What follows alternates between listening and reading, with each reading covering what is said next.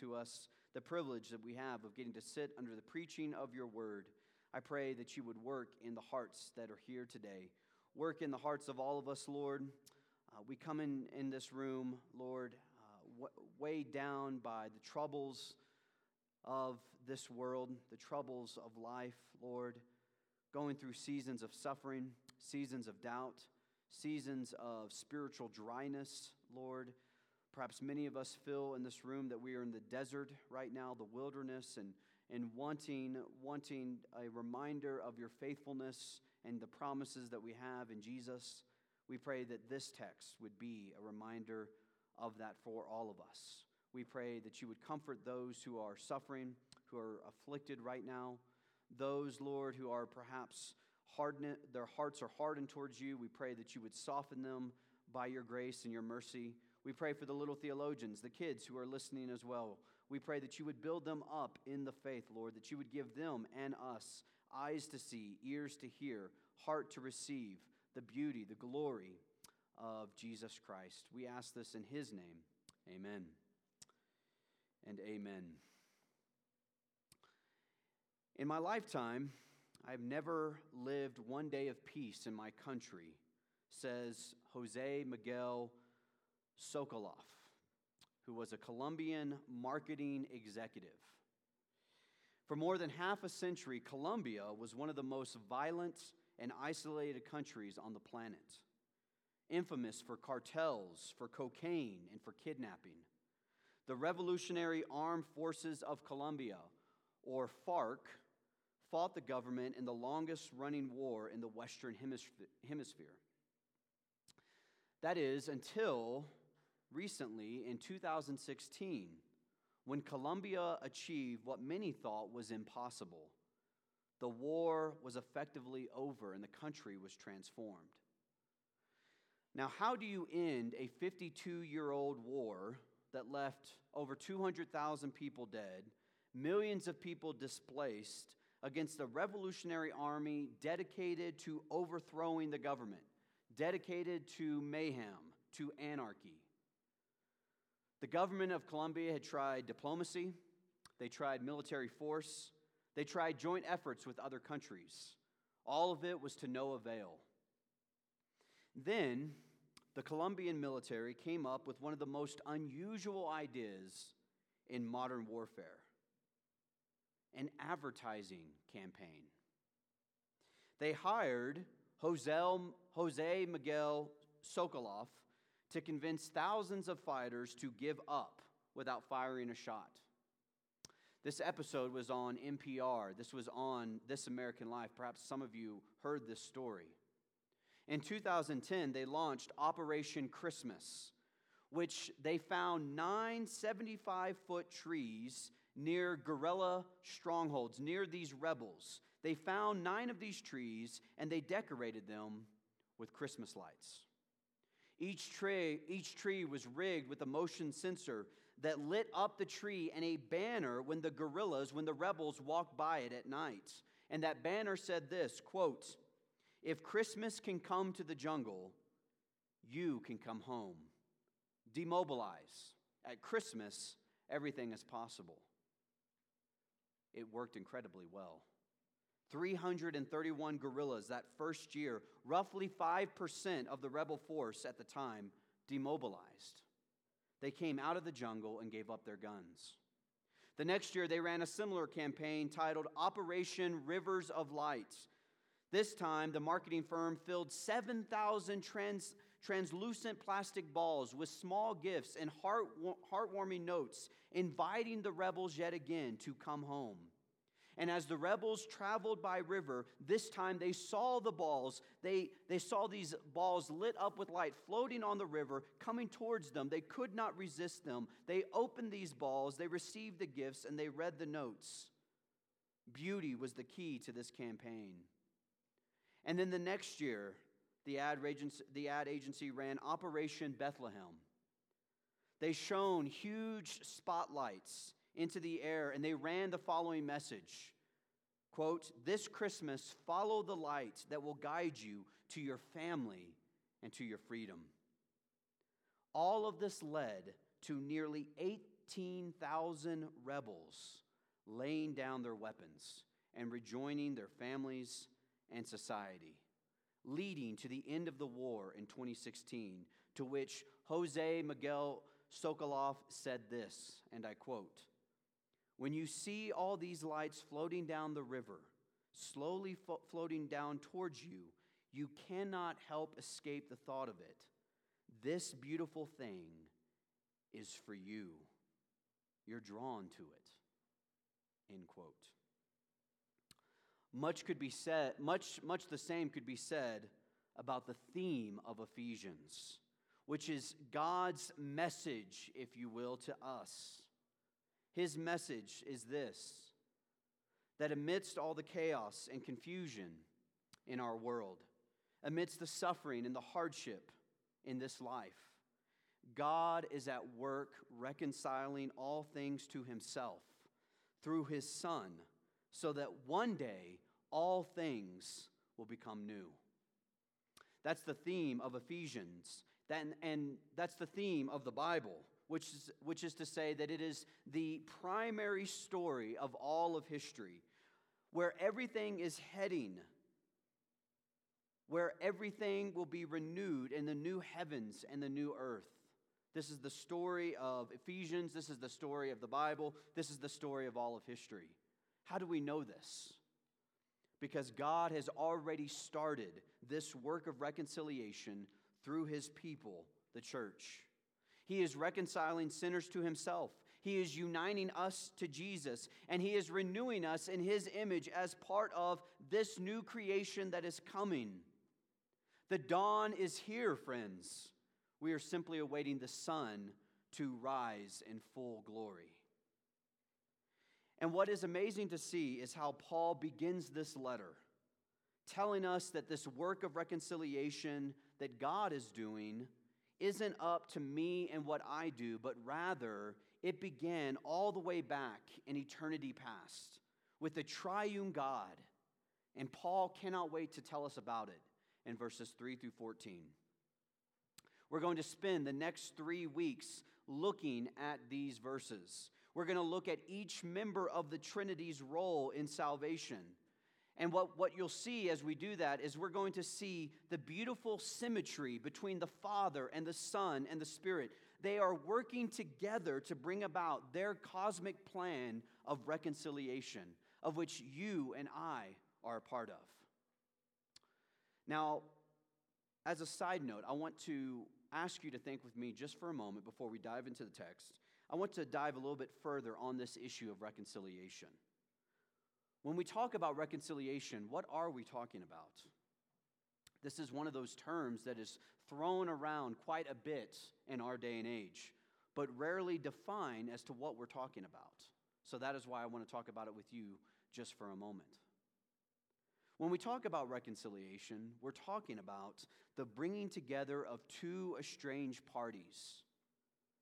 And in the biblical context here, we're talking about the parties of God and us, and the estrangement between God and us. Now, what is that estrangement caused by? Is it caused by God? Not at all. It's caused by us and our sin against Him. And here's what I want you to understand about that. It's easy when we use the word sin, when we think about sin, to think about simply the outward manifestations of, of sin, of stealing or lying or being disrespectful or murdering, those sorts of things. But what the Bible wants us to understand is that when we talk about sin, we're talking about the condition of our hearts. The condition of our hearts at the deepest, darkest, most shameful level of the things that we've done. That it's not just, little theologians, kids, sin is not just the things that we do outwardly, like taking your brother or your sister's toys without asking, or not obeying your parents when they, when they ask you to clean your room. Sin goes deeper than that, kids. What we do outwardly, Jesus says, begins in the heart. And that's where our sin starts. It starts in our hearts. As Russian author Alexander Solzhenitsyn famously said, The line separating good and evil passes not through states, not between classes, nor between political parties, but right down the middle of every human heart, through all human hearts, he said. And who is willing to destroy a piece of his own heart? And you see, that's our predicament. Our predicament is that not only is there evil within us, but that we are incapable of removing that evil. John Calvin put it like this. He said, quote, "We desire to throw off the blame as far away as possible from us." And this leaves the possibility of reconciliation with God from our perspective. It leaves that outlook grim. If sin and evil is ultimately something inside me, then what can I do to eradicate it? Nothing. There's nothing that I can do. And that's the problem, isn't it? Just like a leopard cannot change its spots, so neither can we change our hearts that are accustomed to doing evil, the prophet Jeremiah says. From our side, the enmity and the conflict are eradicable. We cannot remove it, but we can move that. From our perspective, they are eradicable. But what about from God's perspective, friends? What is God's response? What has He done? He has addressed that estrangement that we caused, that we caused Him by taking all of our sin, including the sin of our hearts that weighs heavy on us, the shame that we seem that, it, that we seem to not be able to shake. He has taken it all away in Jesus. And that is the beauty of the message of Ephesians. Adoption, redemption, forgiveness. God has provided all of it in His Son. In His Son. And here's why I bring that up is because in this text, we are not going to simply talk about this in an abstract fashion. We're going to talk about its direct impact on how I view myself.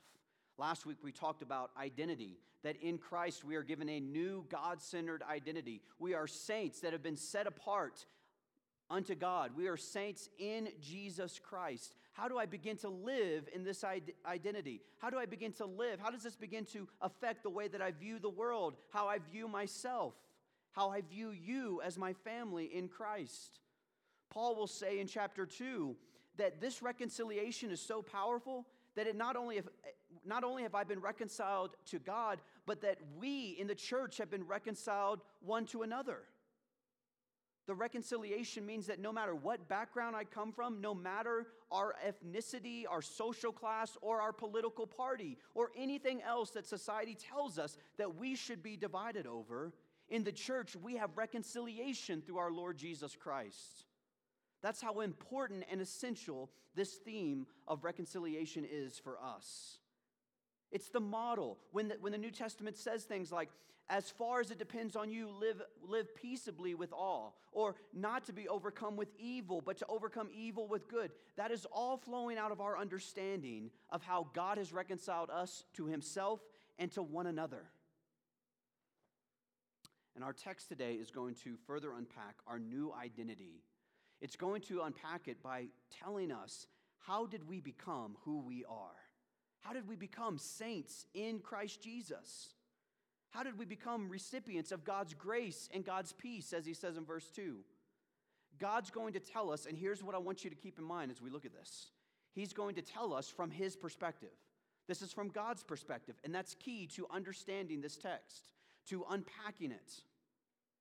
Remember that what we said at the very beginning, Ephesians is offering us a God centered view of the world. It is inviting you and I to go to the Mount Everest of God's plan of redemption and to be absolutely stunned by what He has done for us. And we see that in verses 3 through 14 with the blessing that Paul starts with. Now, little theologians, little theologians, kids, this is what I'd like for you to draw today. Kids, I'd like for you to draw a picture of a mountain overlooking a city, maybe Pikes Peak overlooking our city. But here's what I want you to do, kids. I want you to draw a river that is flowing down from that mountain into the city. All right, that's the picture I want you to draw. And here's the questions I want you to listen for, kids. One, and you can ask your parents the answer to this question what does a river provide a city? What does a river pr- provide a city? Thinking about the, the picture that you're drawing. And then these are the two questions related to our text, kids. What is the river that flows down from God's heavenly kingdom to us, as people? And then what blessings has, the, has God the Father given to us?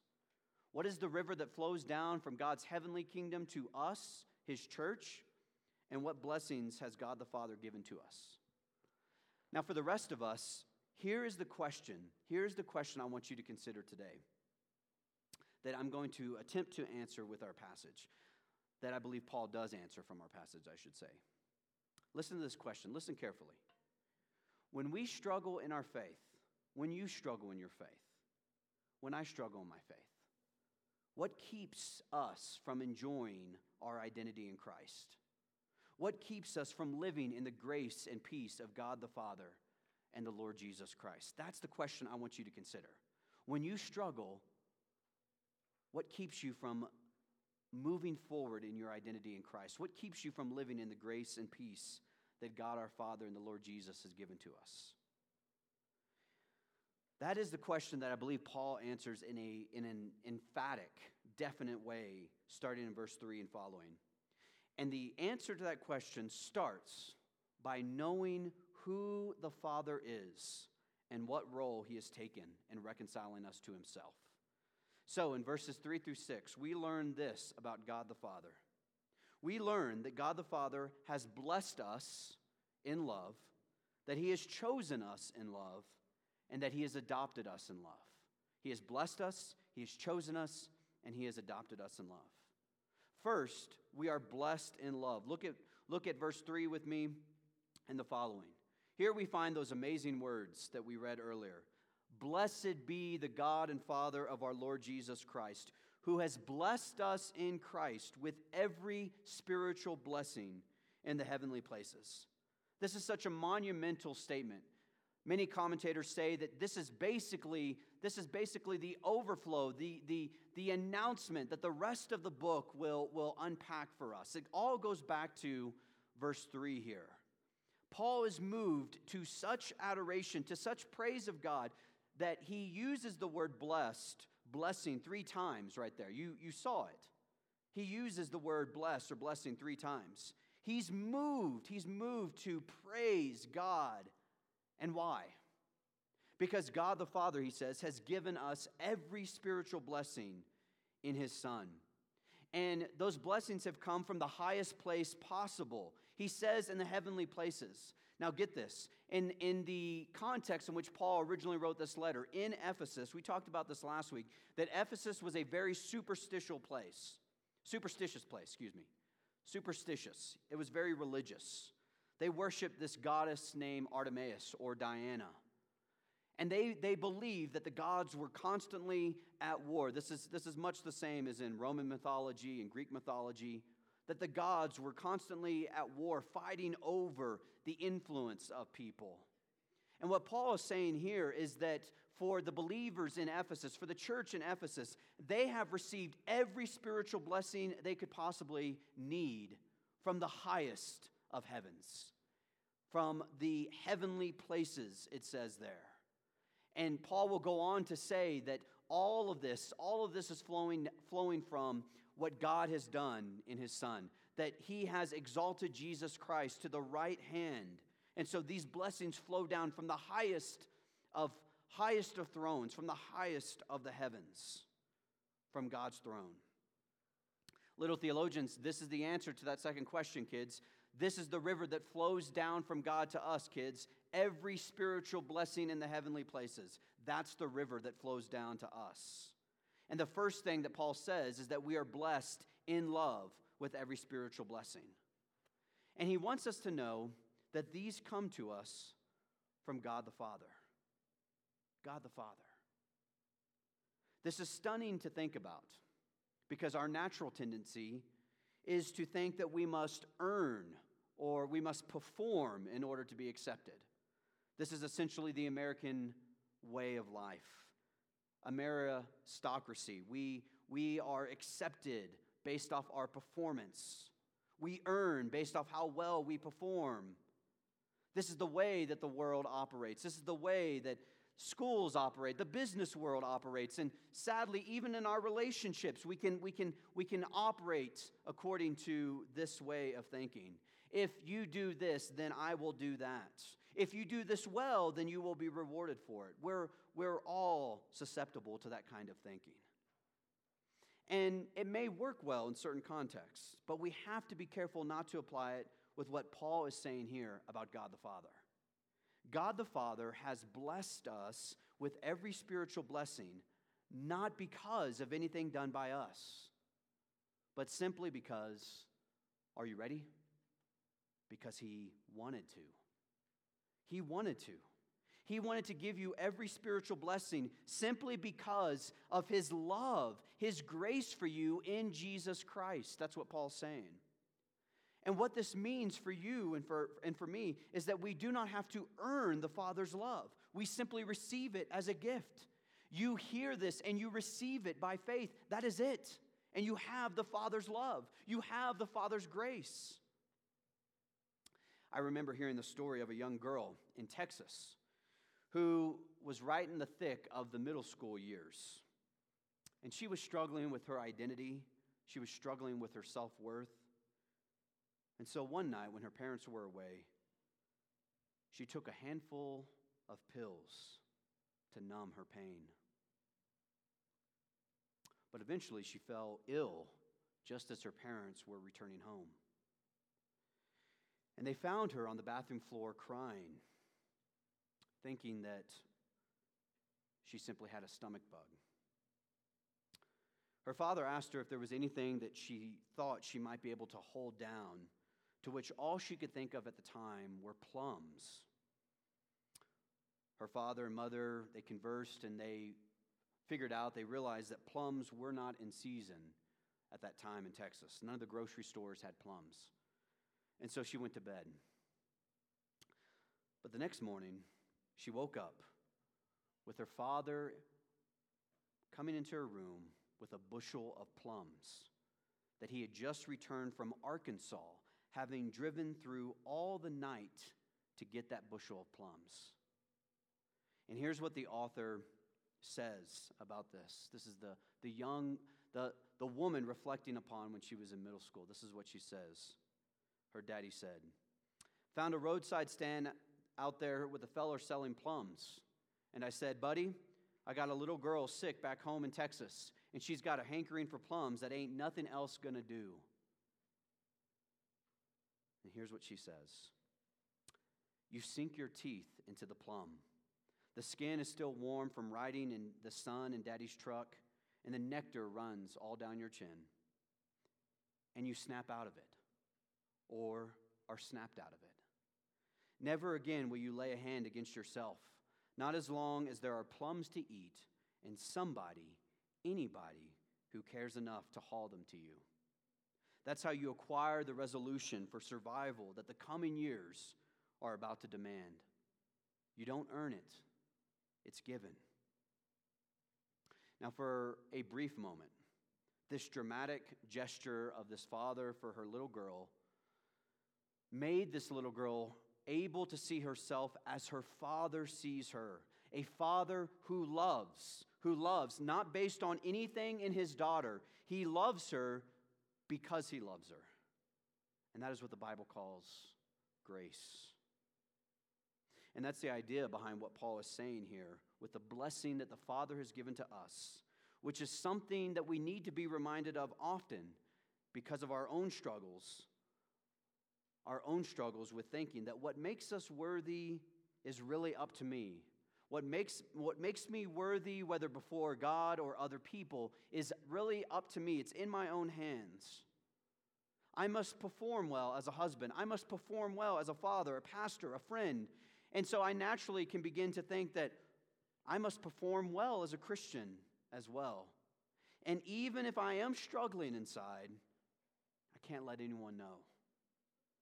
I have to power through it, even if it means faking it. And here's what I want you to understand in those moments, we are missing the opportunity to really live out what is true of us in Jesus. that we can confess our struggles, that we can confess our doubts, our fears, our sins, and hear once again that the Father's grace, the Father's peace, every spiritual blessing is ours in Jesus Christ. That knowing what we have, what you have, is the Father's love and acceptance. And you know what that you know what that enables, friends? That enables me to love and accept the hardest person to love and accept. And you know who that is? That's me. Me. And that's when real heart transformation can begin to take place because I now have the security, the security that I've been looking for my entire life, the unmerited love of the Father. But here's what I want you to see. Here's where it gets even better in verse 4 that we are chosen in love by the Father. Even as He chose us in Him before the foundation of the world, that we should be holy and blameless before Him, Paul says. Here's the first reason Paul gives for praising God. He said he's given us all these, or every spiritual blessing in the heavenly places. And I know the ESV translates it as just as, but the better translation there is the word because.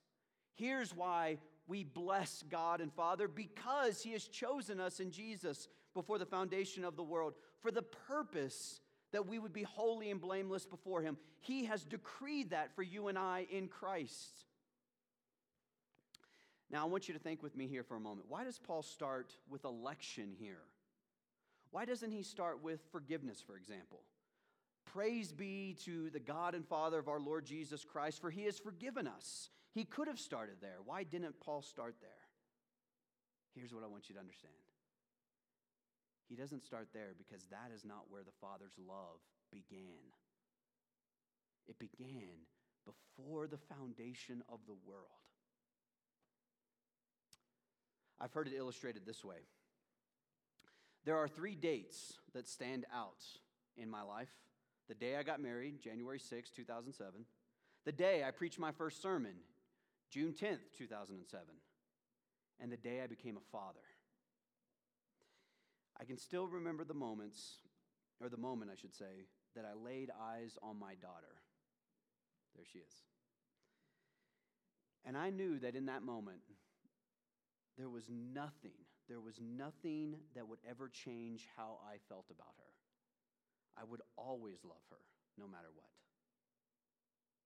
But right then, in that moment, when she was slimy and not very happy of being out of the warm place that she had been in, did my daughter love me in that moment? No, she didn't. She didn't know who I was, much less have any feelings attached to me. But here's what I try to do in our house albeit imperfectly. When she or her brothers are struggling with feelings of unworthiness or inadequacy, and they say things like, I'm not good enough, or I wish I was better, here's what I try to remind them of in those moments. I say, Junie, do you know that daddy loves you? To which she'll say, Yes, I know that daddy loves me. And then I say, When you talk back to daddy or mommy, or when you hit your brothers, does daddy still love you then? Yes, daddy still loves me. And I say, You better believe it. I love you on your good days, and I love you on your worst. I love it when you do well, and I love it, or I love you when you fail. I love you. I loved you before you ever loved me, and I get to say when I stop loving you, and I never will. And here's what I'm hoping here's what I'm hoping for each one of my kids as they get older is that they will have they will have the sure foundation that their daddy loves them no matter who they are or what they do because my love for them will never change. My love for my son who's walking down the aisle right now. Likewise, for you and I in Christ, the reason Paul starts off his letter with the astounding statement that before the foundation of the world, his Father chose us is so that you and I would have the surest, most secure foundation there is the love of the Father. The love of the Father, which I can speak from experience. It's when I'm living with that at the forefront of my faith, when I'm living with that at the forefront of my faith. Asa James, sit down.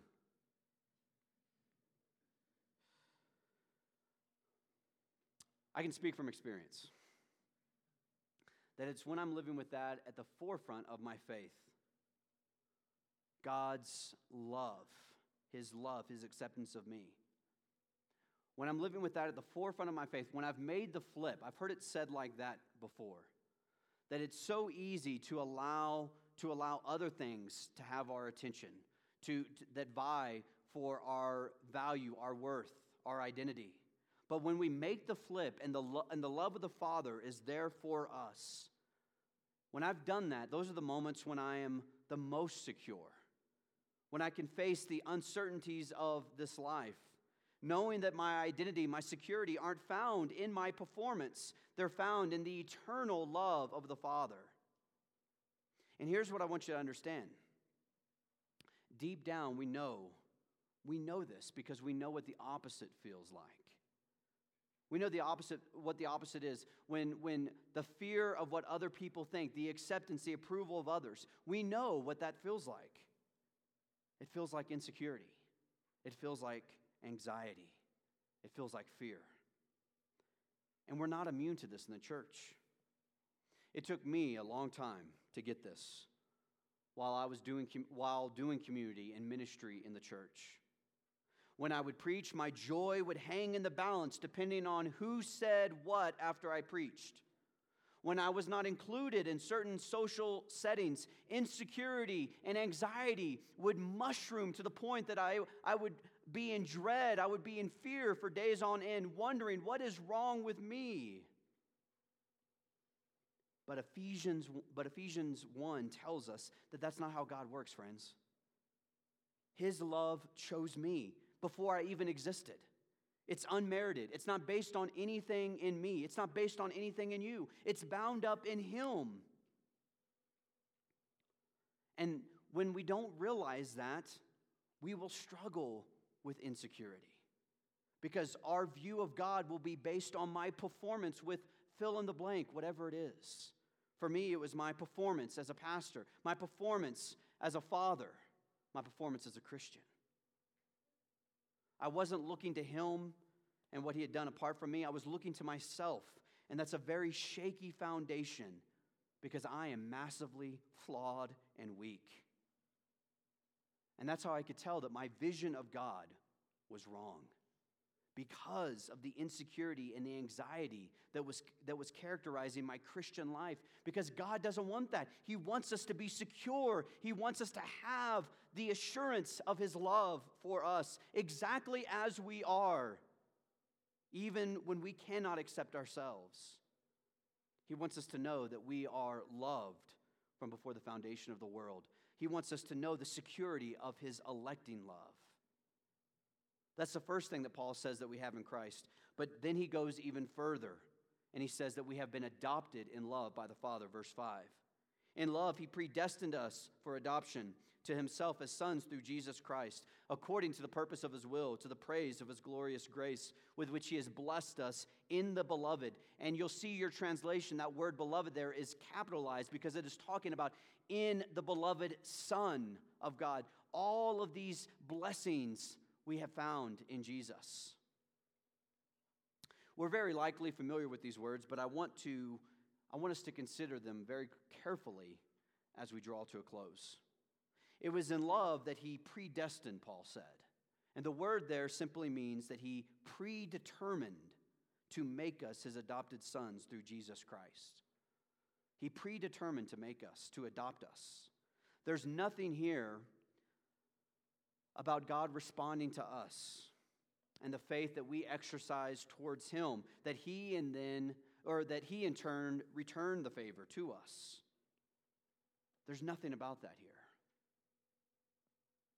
as a matter of fact in the very next chapter paul will say that we were dead in trespasses and sins, but God made us alive together in Christ. And if we think about the implication of that, what that's saying is that if He had not made us alive, we would still be dead in our sin. That's how dire our situation is. We like to think that we're basically good, or at least that we come into this world with a blank slate. But when we, when we, when we do that, we're only thinking in terms of our relationship, our comparison with others around us. But as I said at the beginning, Paul is showing us from God's perspective. And in relation to God, at the deepest level in the heart, we are dead towards God. We are without hope, Paul says. And this is further underlined by the image of adoption.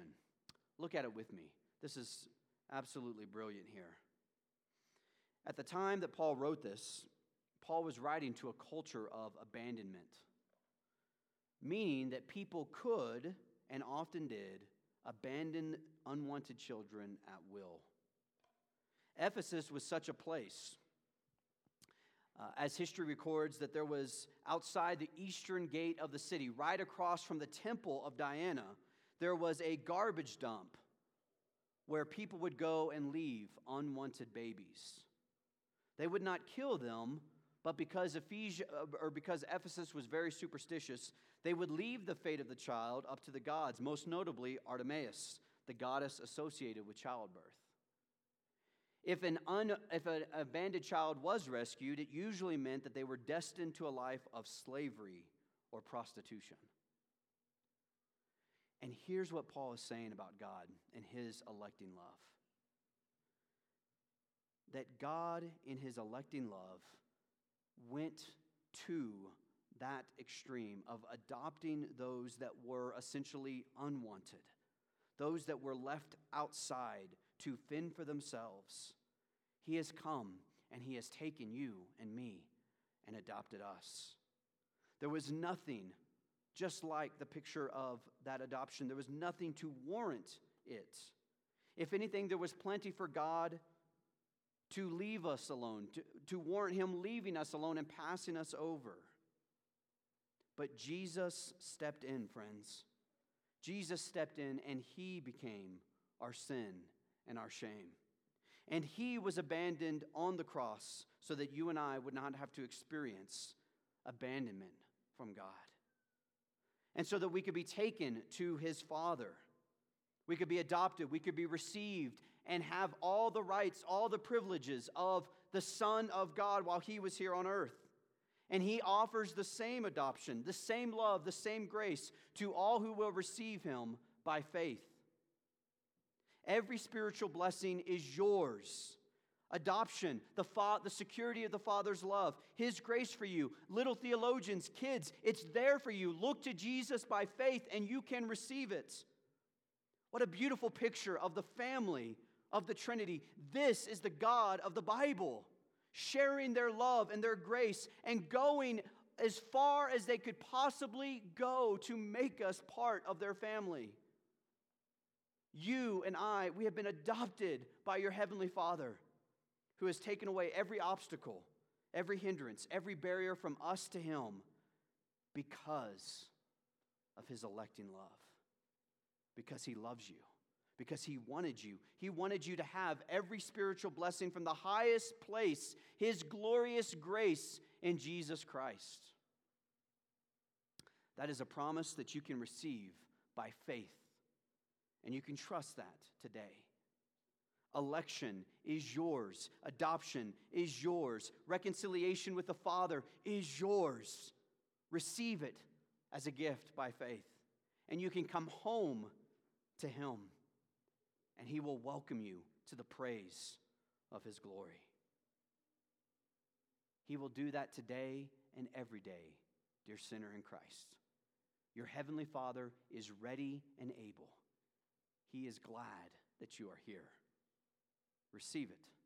Receive it. Praise Him for His glorious grace. Amen. Amen. Let's pray. God, we thank you. We thank you for your glorious grace. We thank you for your electing love. We thank you for your adopting love. Lord, that before there ever was a world, before we ever uh, breathed, our, breathed our first breath here, Lord, you had your sight set upon us in Jesus. Lord, help us. Help us to look to Jesus. Help us to look to him and be reminded of the security that we have with your love over us. Help us to live out our identity as your adopted children, your sons, your daughters that you have loved from all eternity. Help us to do this, Lord. It is so difficult sometimes, God, when uh, in uh, dealing with the complexities of our own hearts, our sin, our struggles. In those moments, let us be reminded of the riches of Ephesians 1. We pray this, we ask this in your name. Amen. Amen.